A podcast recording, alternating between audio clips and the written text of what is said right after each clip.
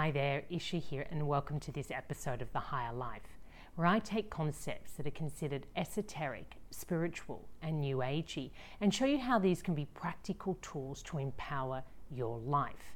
And when you're living as an empowered human being, you are no longer enmeshed in a belief system which has you using your energy to try and maintain a sense of self that is not really authentic and doesn't serve your highest potential.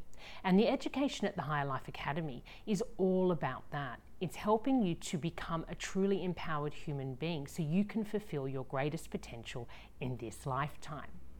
And in today's episode, I want to talk about one of the most fundamental and powerful tools to help you achieve that goal. And this is called the self. And the question today I want to explore is Is the self real? So when we say myself, yourself, or we refer to things like self care, self love, I'm talking about this self. Now, of course, we have a self that is recognized by other people and that helps us navigate the physical world. You know, that made up of your name, your gender, your physical structure, your race, your culture, all these kind of labels that we, or ways of identifying um, who we are as a self that other people recognize. But what I'm doing today is digging deeper beyond that more obvious self to really ask is the self who you believe yourself to be beyond those more practical identification points real. And it's such an interesting thing when you stop and you think about this term self worth, for example. You know, what is the self that you are attaching worth to? Or what is the self that you believe is worthless? It's kind of a hard uh, question to answer because when people try to answer, who am I? They often get stuck when they try to move beyond some of the more obvious things about age, about hobbies, about all the things that are very surface.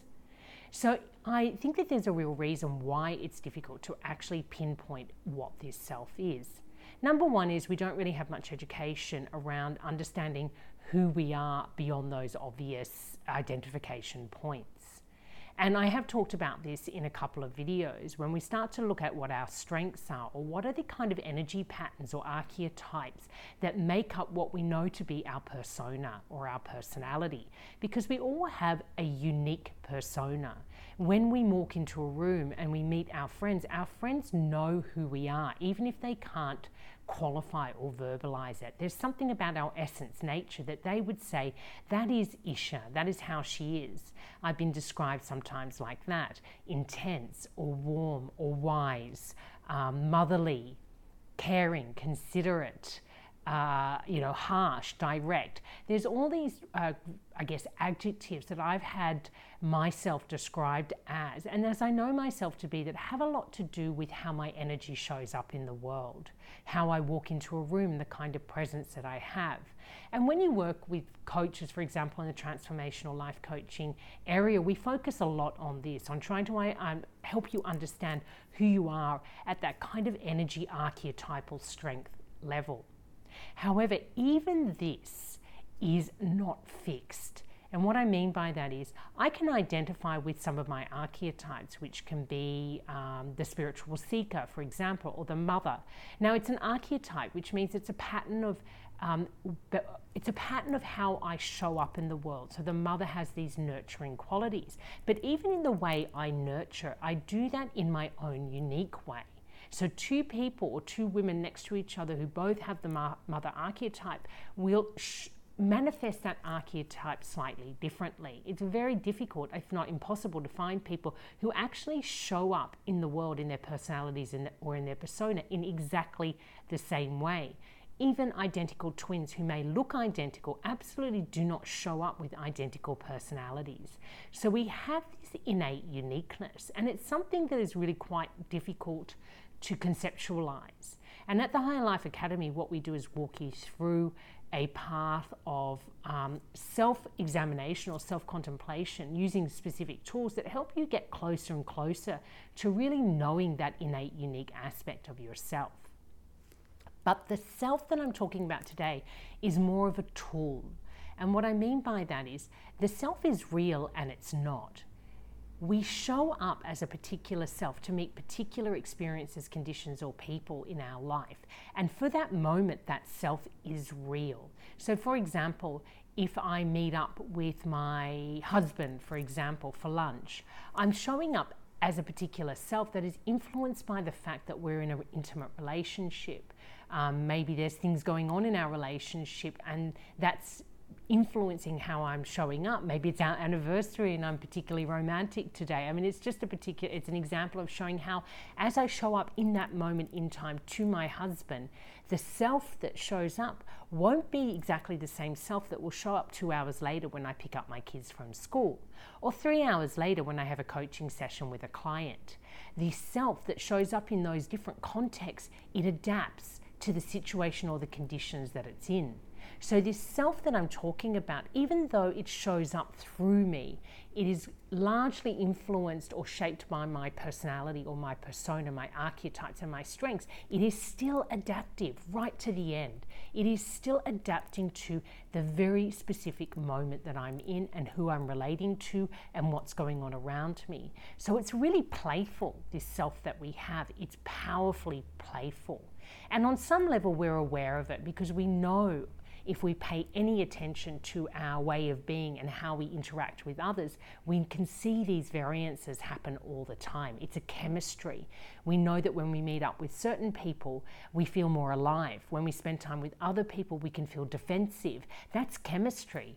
So the self that is showing up in the defensive interaction and the self that the self that is showing up in this really alive excited interaction are still showing up through the same person so, in this way, the self is real, but it's also not. It can dissolve as quickly as you choose to let it dissolve. So if I show up in an interaction and I and the self that shows up is highly defensive and I pick up on that and I and contemplate or I'm aware and I think I don't want to create or co-create a conflict situation here. I will catch that defensive self and I will breathe through it potentially I will pay attention to the point where it actually dissolves. And in that dissolution, the self has disappeared. It is no longer real. And it makes space for a different version of self to show up, potentially one that might create a better result for myself. And I think that's such a simple way of putting it and, shows you how extremely powerful this concept of a self is. It is an independent, unique self, and it is something that we have absolute power over when you are fully aware of the playful, powerful nature, but also the agile, untrue, or false aspects of this self, you can see that it's easy for you to actually navigate the world and the conditions and the people that you meet in a supremely powerful way. This self never, ever, ever has to be tripped up if you learn to master this self as a tool in your life, as a way of um, creatively controlling the kind of experiences that you have in yourself and in other people, you become a true masterful human being. And actually, at the Higher Life Academy, this is the end game. The end result is that you master this aspect of yourself, that you are so grounded in your authenticity and eternal nature that you can dance with whatever self shows up and know how to choose or I guess, support the selves that actually create good results in your life and quickly dissolve the ones that are going to cause you trouble. And the ones that are going to cause you trouble are known as triggered selves. That is, they often are triggered by conditions or by people or by emotions that um, create some kind of insecurity in our physical, emotional, psychological system. And a triggered self, it pops up super quickly you know, you how many times have you been in a conversation, particularly with a family member or somebody close to you, and you suddenly notice how defensive you've become, or how fearful, or avoidance, you want to just withdraw. That is a clear example of a triggered self. It is a real self in that it is showing up and wanting to engage. That's what makes it real. But the minute you catch it and say, no, this is not the self that I want, to show up for me in this moment in time and you allow yourself to breathe through the sensation, the urge, because it's always an urge to engage, usually for conflict. Um, if you can breathe through that and learn the techniques, it actually dissolves on its own. And suddenly it makes space for you to choose a different self that you can consciously bring up who can play a better role and get a better result for you in that interaction.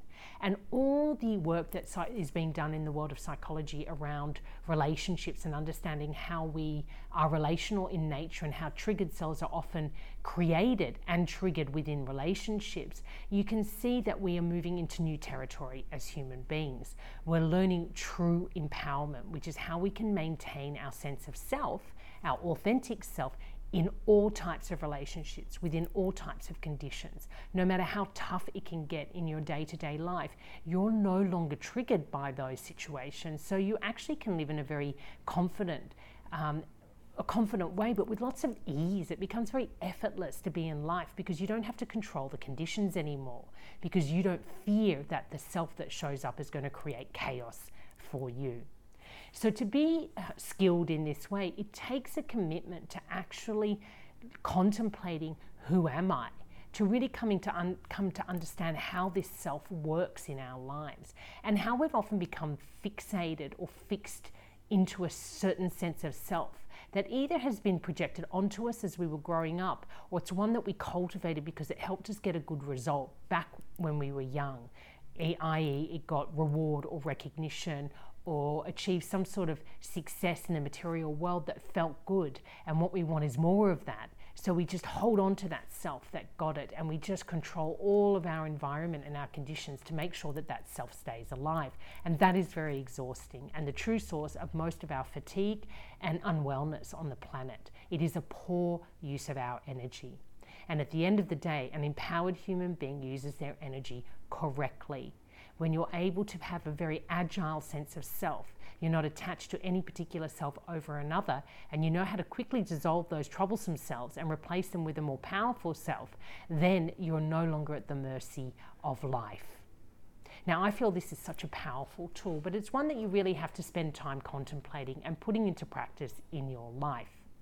If this is something that you want to learn to do uh, more effectively, then I suggest check out our courses at the Higher Life Academy, particularly the Empowered Way, where I set you up for six success along the path of personal transformation. And the key part of that is really teaching you how to identify uh, who you really are how to know your authentic self and also this more agile, playful self as a tool in your life working towards your highest potential, which is to be a truly empowered human being. So until next time, take care and love life.